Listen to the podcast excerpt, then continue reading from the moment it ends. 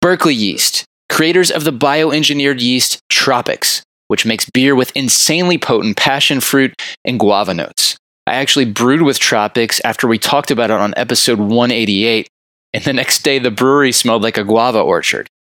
Now, Berkeley Yeast just released Thiol Boost, which is liquid thiol precursor that will take it to another level. Mention this podcast to get 15% off your next order. This is the Master Brewers Podcast, brought to you by the Master Brewers Association of the Americas, a volunteer organization dedicated to continually improving the products and processes of our membership since 1887. Let's go! go, go,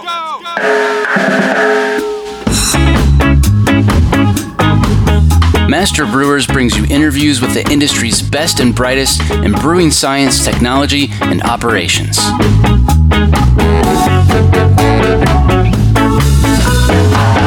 Calm down, I'm moving too fast. This episode was made possible by the following sponsors. Discover more ways to enhance flavor and maximize beer yields with Salvo. Now available in varieties like Sultana, Trident, Lotus, Calypso, Cascade, and many more. Discover how Salvo can help boost your brew at hopsteiner.com. Additional support provided by Every beer has a story, and that's why, for over 95 years, Gusmer Enterprises has offered a full line of solutions, including equipment, analytical instrumentation, and processing aids, all brought to you from leading suppliers and backed by strong technical support. For the solution to your story, go to gusmerbeer.com.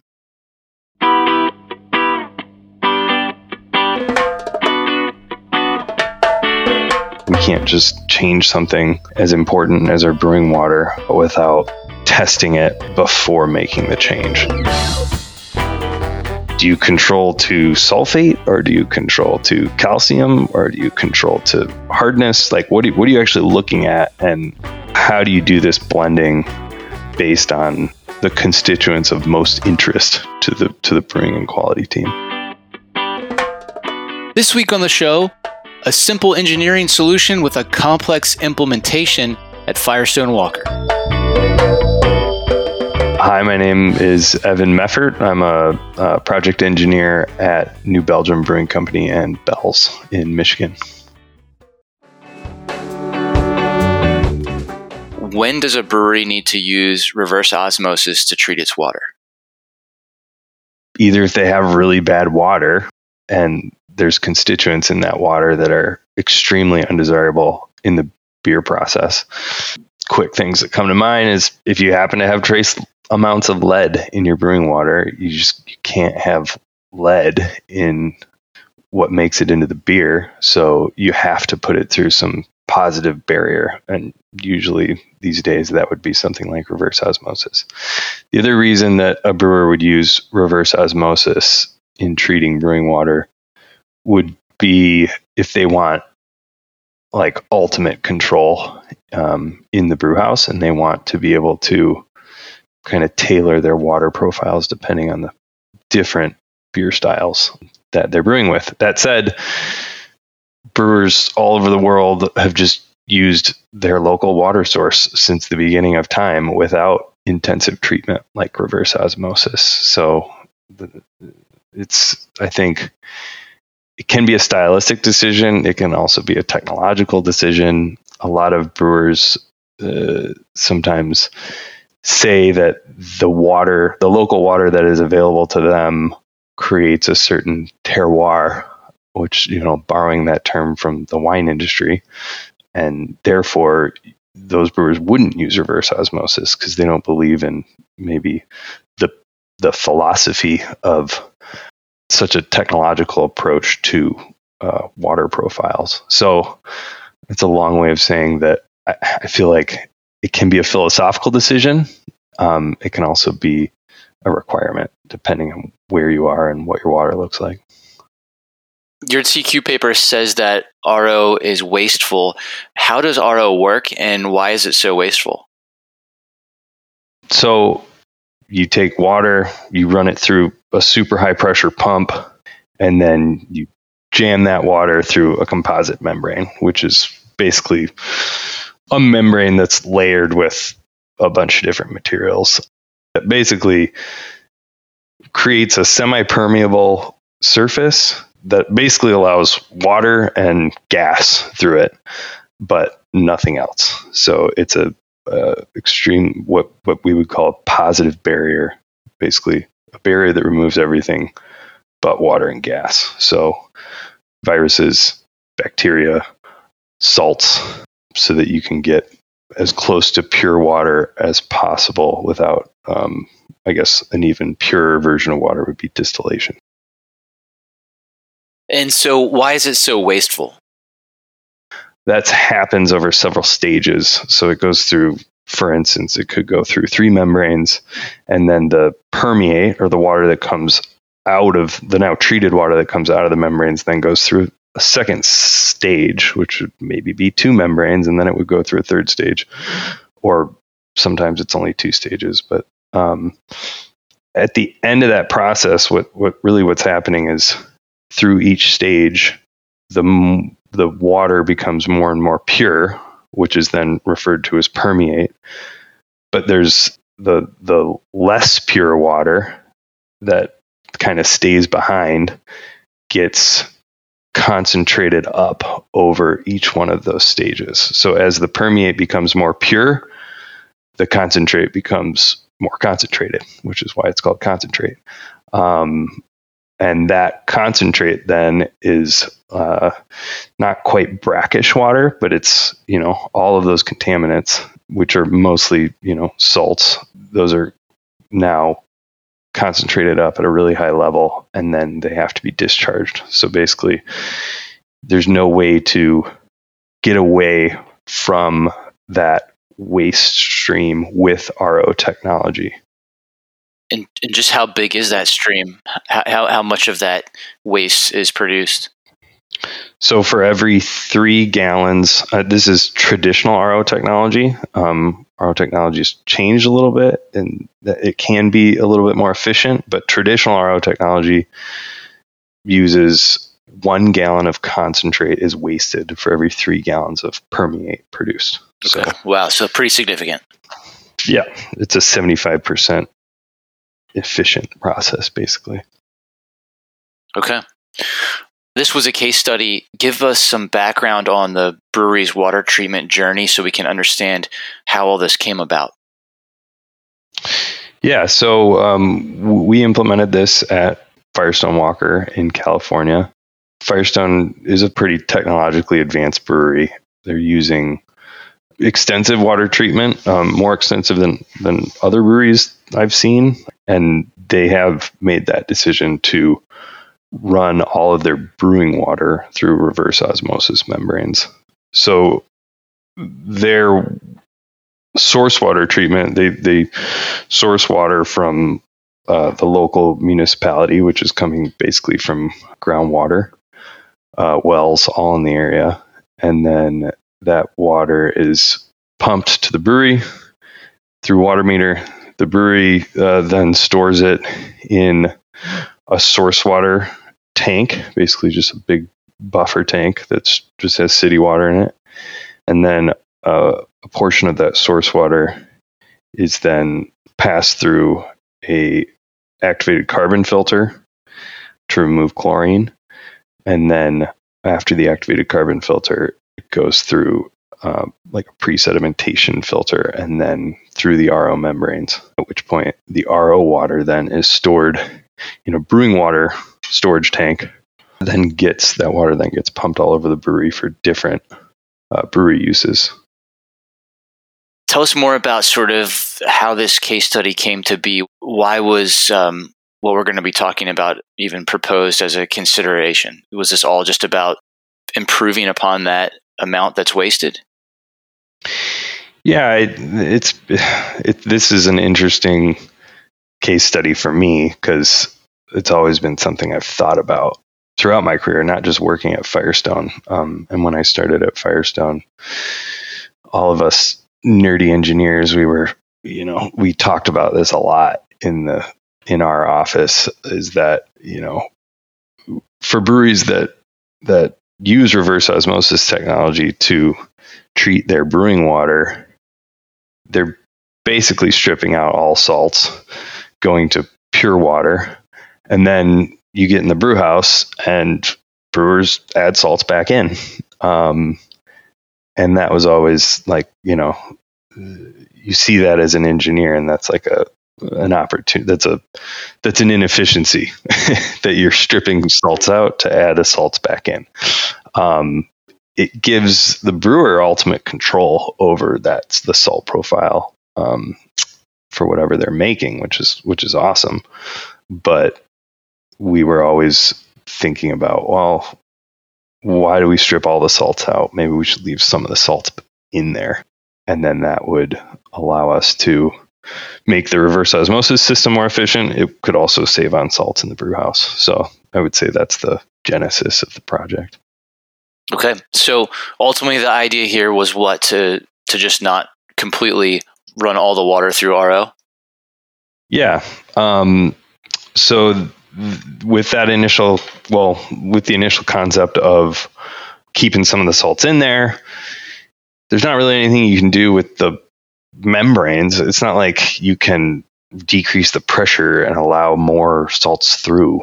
You can't really back off on that positive barrier that, that the reverse osmosis membranes provide. But what you can do is take some untreated water from the front end of that process and slipstream it past the membranes and blend it back in. Um, so that was kind of where we went with it. Um, really simple solution. Really, it's it's just a control valve and a, a conductivity meter um, that then is you know goes back to the the local PLC that we had in that room, and then uh, we were able to do all the programming ourselves to control that valve uh, to allow this slipstream blending. So this was a simple engineering solution, but a rather complex implementation. Tell us why that is. Yeah, um, I would say it it was a complex implementation because we're a production brewery, and you know we can't just change something as important as our brewing water uh, without kind of testing it before making the change kind of getting that confidence throughout uh, all the stakeholders um, in, in, the production team and the quality teams. So the I would say the the complicated part then was assessing our source water quality, figuring out which constituents were the main constituents of concern in our source water, getting everyone on the same page that those are the constituents that we want to be, you know, looking at, and then figuring out basically a control methodology for this system. Like, do you do you control to sulfate, or do you control to calcium, or do you control to hardness? Like, what do you, what are you actually looking at, and how do you do this blending based on the constituents of most interest to the to the brewing and quality team? I'm sure there were a lot of concerns from a lot of different people, but what what was really the the biggest concern in all of this? I would say the biggest concern was that the after we assessed our source water profiles, our source water was was pretty good. It had high hardness and uh, calcium, which would prevent the amount of blending that we can do. But the biggest, I guess, piece of concern was, you know, are we gonna are we gonna miss like an iron slug or you know, we don't really have manganese in our water, but there was a little bit right. of iron. Is there, is there something unde- undesirable that's going to contaminate your, your your new your new processed water, basically, right? Yeah, exactly. And like, how confident can we be? You know, if you actually track your source water over time, you can see that it moves all over the place. Like the profiles aren't static throughout the year. Right. Especially if you're pulling from local groundwater. Well, and you you know you mentioned you said it's all coming from from local groundwater, and that's you're right. It can change, but you know that's can also be a lot more stable. I've worked in some breweries before where the water chemistry fluctuated throughout the day because the municipality might be pulling from you know this one source for a little while, and then they switch to a different source, and variability can be rather significant. Yep, totally. so that ended up being the biggest problem was the not necessarily like how much was in how much of any one constituent was in the water, but the variability of specific constituents that we saw over time.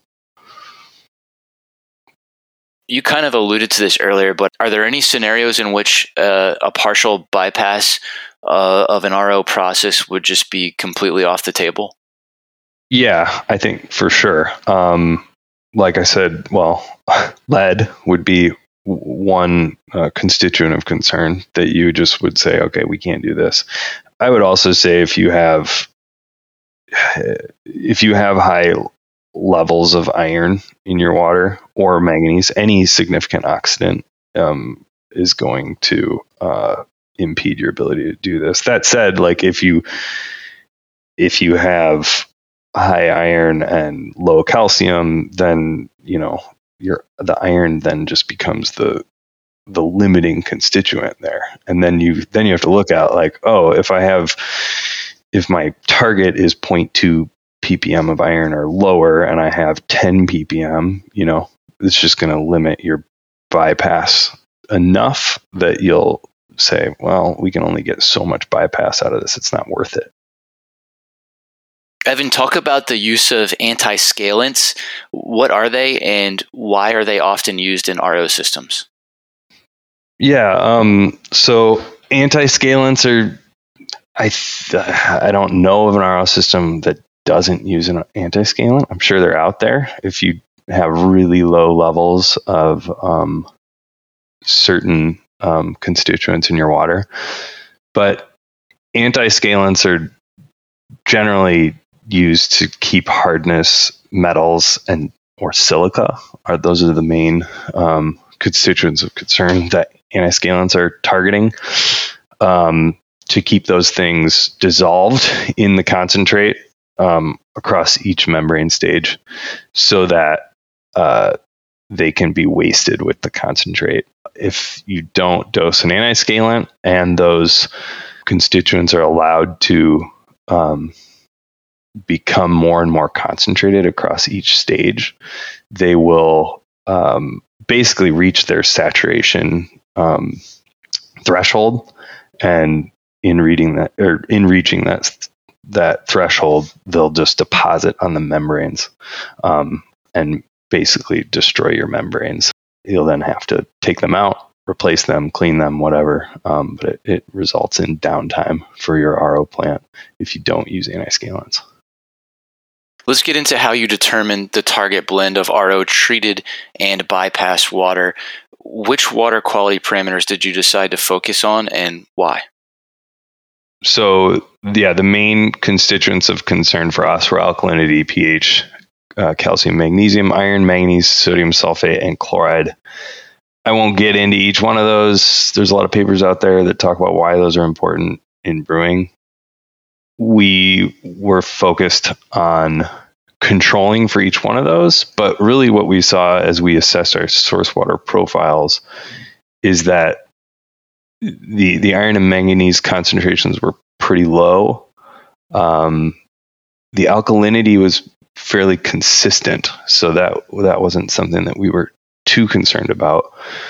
Um, the thing that moved all over the place was uh, sulfate. So our sulfate levels in our source water would range from 50 milligrams per liter up to 190 milligrams per liter throughout the year, and sometimes those would jump throughout the month. So that variability caused concern for us. The other thing that made sulfate such a key constituent was the least amount of salts that we adjusted with in the brew house was for um, basically a Helles recipe, and uh, that was a really low adjustment. Um, there was actually no adjustment in our, in our process, so we were just brewing with pure RO water basically. So then we had to assess. Well, do we right now? There's basically zero sulfate, you know, adjusted for in in the brew house for this Helles recipe. Can we allow a little bit of sulfate through this bypass and will it affect that that one brand So sulfate was the was the limiting factor. W- were there any other parameters that were limiting, or was it just sulfate? Um, another factor. I mean, really, like the sodium and chloride levels, uh, and the iron and manganese, you know, and the alkalinity. Those were all those all limited the amount of bypass that we could do. Um, but the variability in sulfate was what required the bench testing and the further investigation. Um, so yeah, I would say all of them limit the amount of bypass. Um, but then sulfate was the constituent that we were concerned about from a quality aspect.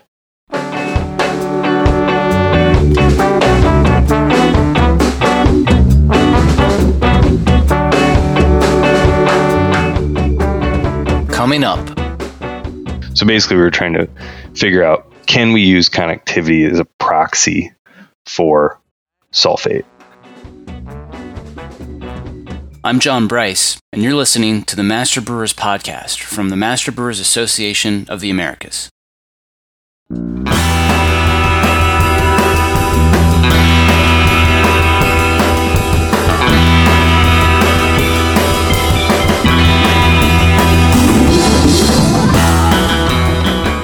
There's really only one thing that keeps this podcast going, and that's when listeners like you take the time to thank our sponsors. The next time you talk to a rep from one of these companies, be sure to thank them for their generous support. Sponsored by BSG, North America's exclusive distributor of Weyermann Specialty Malts. For over 140 years, Weyermann Specialty Malts has been helping brewers around the world bring authentic German flavor to their brew houses. From caramel malts to the Barke line and heirloom barley varieties, Weyermann's malts are sought after and celebrated for their performance and flavor.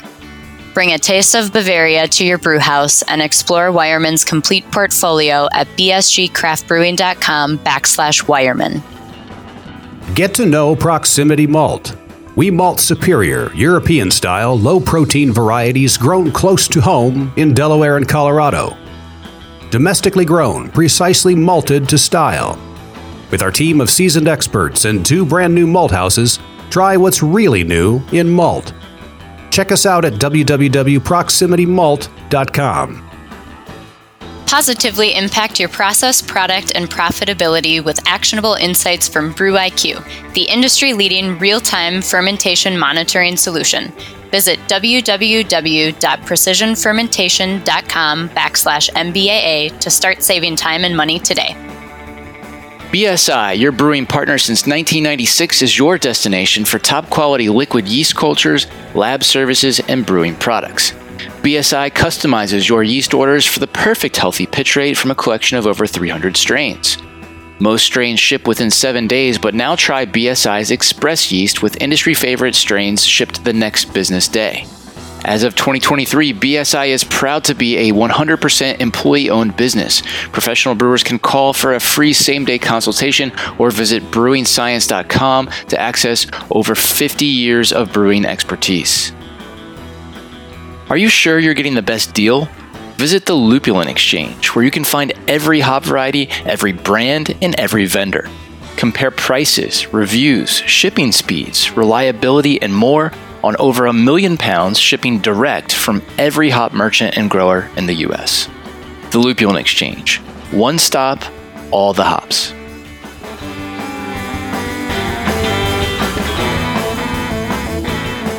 And here's what's coming up on the Master Brewers calendar. District Georgia and the Georgia Craft Brewers Guild have a joint symposium November 6th in Atlanta.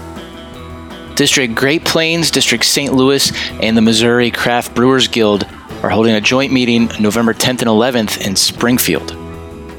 Alpha Brewing will host the District St. Louis Shop Talk November 13th. District Northern California's Fall Technical Meeting is November 15th at Sudwerk. District Milwaukee's November meeting and elections will be at Brewfinity November 16th. The District St. Paul Minneapolis Fall meeting is November 16th. District Midwest meets December 2nd at Royal Docks Brewhouse and Cannery. District Rocky Mountain meets December 6th at Leopold Brothers in Denver. The 2024 Barley Improvement Conference is January 10th and 11th in San Diego. It's time to save the date for the 2024 World Brewing Congress. That's August 17th through the 20th in Minneapolis.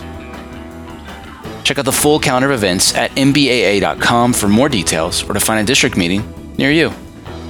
Haven't joined Master Brewers? Now's the time.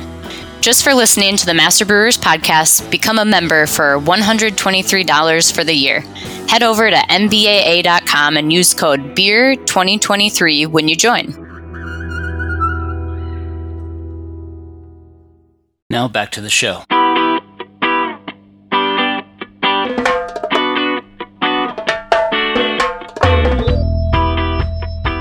So, what was the next step? Um, yeah, so we we decided that the, the variability in sulfate was was um, a concern for us. So we started uh, bench testing. Basically, we took we, we have a wastewater lab. Um, we had somewhat significant water testing capabilities there, but not for source water. But we did have some.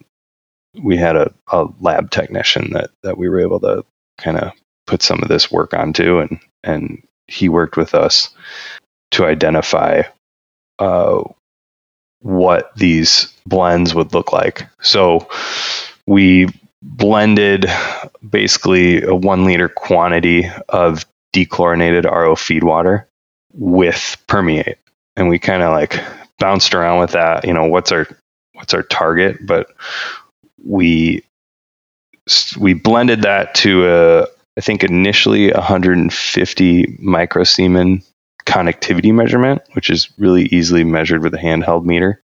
And then once we verified that we hit our 150 microsiemen target, then we assessed that blend water for a variety of constituents in the lab setting. So we tested it for total hardness, total alkalinity, bicarbonate, pH, sulfate, and chloride. Um, we also spot tested for iron a few times just to see if iron was an issue, which it wasn't. Iron always came out around uh, pretty close to zero. So we kind of stopped testing at some point.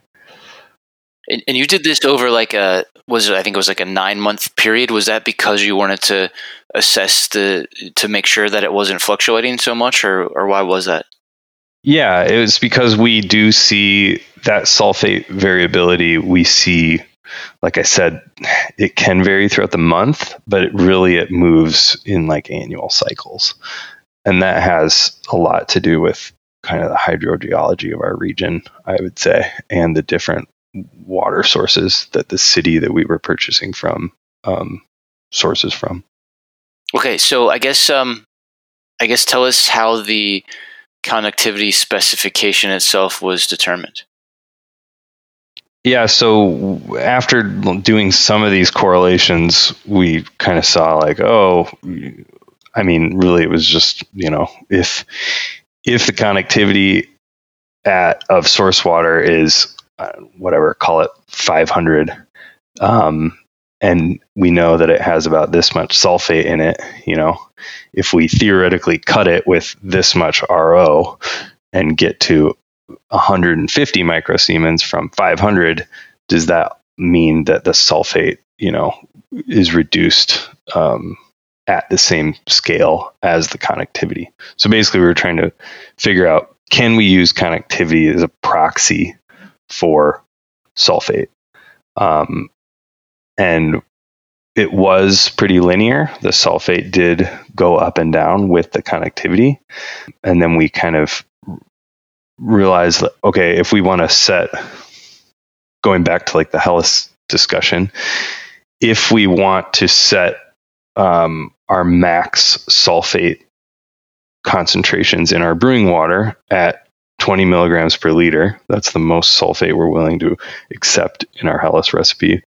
What's the what is that correlative conductivity measurement? Um, so that was all just, you know, basically uh, a little bit of light algebra to figure that out. Um, and we kind of landed on 150 microsiemens for the blending trials. And then um, through the implementation, we we kind of backed off that 150 just a lot out of just being conservative. Um, and we ended up at a 90 microsiemen um, conductivity target for the blend in production. Tell us about what else had to be done in regards to recipe adjustments and finished beer baselines before you could proceed all the way with this. Yeah. So that kind of we went through that bench testing where we were just blending waters and then and then assessing different constituents in those blended waters. Uh, at the same time, we also pulled a sample of cold liquor from the from the cold liquor tank um, with straight RO water, which basically we expected that to basically be close to our RO permeate profiles, and they were. Uh, but cold liquor was our kind of our baseline um, control, and then we also uh, pull the can of um, the highest production beer that goes through the brewery, uh, and we sent both of those to an outside lab. Um, I'm not sure which lab we sent it to. Our lab manager kind of took care of that for me, but that was uh, that gave us like our both brewing water and finished beer baselines. Um, and then afterwards, after we implemented this this new system, we uh, did the same test with the same beer and the same cold liquor. We sent that into an outside lab and had that analyzed um, in the same way. Really, a an ICP analysis to look at the different um, inorganic compounds uh, in finished beer and brewing water the results of those uh, before and after beers were similar, uh, but a little surprising. Talk about that. Um, yeah, the ionic. So yeah, we had the the kind of the inorganic constituent profile um, of the beer before and after, and what we saw was that um, surprisingly, the finished beer, uh, the inorganic compounds were elevated, were more elevated in the um, the control or the the sample that we took before the change um, than they were in the sample that we took after the change. So obviously, I would have expected that for the most part, the inorganic compounds in the blended RO water would be higher than the inorganic compounds in the straight RO water. Do you, do you think that comes from like maybe like changes in your malt or something like that, or like I mean, have you have you thought much about like why that could be? Yeah, and that's I, it did say, they weren't I huge changes, right? No, they weren't. I mean, I'm just looking at hardness right now. It was like 500 milligrams per liter um, in the blended brewing water or beer made with blended brewing water, and it was like 600 in beer made with straight RO water. So it's not it's not a big enough difference that you could assign it'd be interesting to kind of follow up on and and research with more um, samples mm-hmm. But i think there's too many yeah there's too many variables in the process or the raw materials to really assign any significant finding there but i think the main thing is that the they were either the same those inorganic constituents were either the same or or close enough that there wouldn't be any uh, quality or, or flavor impacts. Okay, so you got the green light on that part. There was another risk that we haven't discussed yet related to microbiological stability. Talk about that. Yeah, um, one thing that I think about a lot is like the food safety impacts of how we manage our, our water in in our breweries. Um, and there are really, I think, a lot of the food safety standards just say, you know, you got to use potable water to, to to do whatever you're doing. Most breweries do use potable water. Um, potable is just means drinking water. Um, the issue is that like we water is mostly potable in our breweries because it's chlorinated on its way in. Um, but chlorine is bad for beer and um, it's bad for stainless. It's bad for a lot of things in our breweries. So we remove it. And then when we remove it, we don't necessarily, you know, depending on the brewery, and you don't necessarily use it immediately. Um, but the minute you remove chlorine from water, it becomes bacteriologically unstable.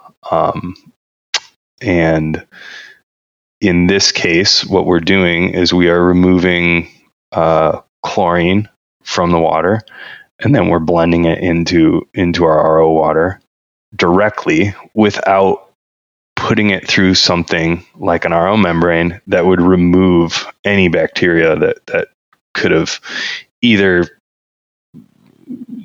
basically any bacteria that could have been picked up between the activated carbon filter where you're removing the chlorine and where it gets used. This is the same. I mean, this this risk exists for the RO water itself, um, but the the the thing about the RO water is is any any bacteria that would have gotten in there would have been removed by the membranes. Right. Um, but that doesn't mean that now this dechlorinated RO water doesn't, you know, without the chlorine in there, it, it's not, it, it, you can't call it bacteriologically stable unless you have some other way to stabilize it. Like usually UV is the main um, technology that would be used either in tanks or, or in um, pipes um, on the way to, to its final use. But in general, in breweries, you know, we, we have another positive barrier after RO, and that's the boil in the brew house. Um, so if all of this water is going to be boiled in the brew house, then you can call that your final like microbiological stabilization step. Um, and that is something that we we accepted um, as as enough for this project but it would have to be something that would be assessed depending on your process you know? If you if there's a if there's a risk that there's not going to be a boil step or a reheating step then um, that would just be something that would have to be taken into consideration by any brewery wanting to do something like this. Okay. This project ultimately had a very good roi tell us about the overall impact. Uh, yeah so I think I said, well, I, I, mentioned that we used just a, a modulating valve and um, a conductivity sensor, a little bit of piping. I don't know the exact cost, but I think it was somewhere in the four thousand dollar range. Um, and then what we got out of it is that um, it was implemented um, on a system that was making about 100, 150 GPM of RO permeate. Um, the brewery was demanding about 100,000 gallons a day. And during, once we implemented this, the bypass accounted for about 25 GPM. So instead of 150 GPM plant, all of a sudden we had 175 GPM plant. So that resulted in about 14,000 gallons of additional bypass water, which offset 45,000 gallons per day of concentrate. Um, so that was, I'm sorry, I said 45,000, 4,500 gallons per day um, of concentrate, which is about 1.5 million gallons per year at this brewery. So I think to me, that's like, that's a huge win is a lot of breweries are looking for water savings these days and ways to figure out their water to beer ratio. And um, a four thousand dollar project to save one point five million gallons per year is, was pretty good. Uh, yeah. But there was also a financial impact to that. And if you look at the cost to the brewery to source and dispose of that concentrate, it was about thirty eight thousand dollars per year of savings. Um, yeah, and then there's some. There's also some uh, electrical savings associated with decreased runtime of the RO skid. You know, there's a giant pump on that thing, so any time you can save, any um, motor hours you can save on that thing. You're going to save a lot of electricity. Um, then there was also the the savings in salt adjustments. Those were those are small enough that we didn't even calculate them, but there were some minor um, savings associated with salt. And I think your paper said this thing paid for itself in something like two months or something like that, right? Yeah, I think so. Yeah. It was a pretty quick turnaround. That's awesome. yeah. Okay, I'm just curious. Let's hear more about that that wastewater stream of concentrate. What happens to that? Does it just go straight to drain? Uh, does that help your your does that help improve brewery effluent? I, I believe the applicable phrase there would be solution by dilution. Are you know, and are there any other are there any other pro- possibilities to reuse that water elsewhere?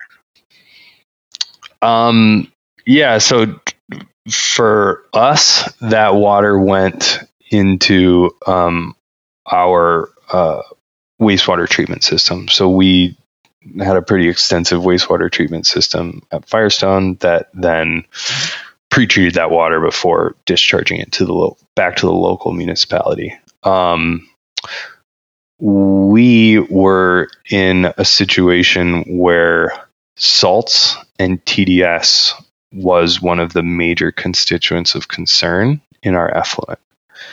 Um, so pulling that, really pulling that water out was very helpful. Yeah, it was super helpful. Decreasing the amount of concentrate going down the drain was was helpful. And whether or not you can use that water somewhere else, I think that's like the million dollar question. if you if you can find out how to use concentrate at somewhere else, um, basically extremely salty water, um, you can probably make a lot of money one day. That was Evan Meffert here on the Master Brewers podcast. If you want to learn more, check the show notes for a link to Evan's paper in the Master Brewers Technical Quarterly.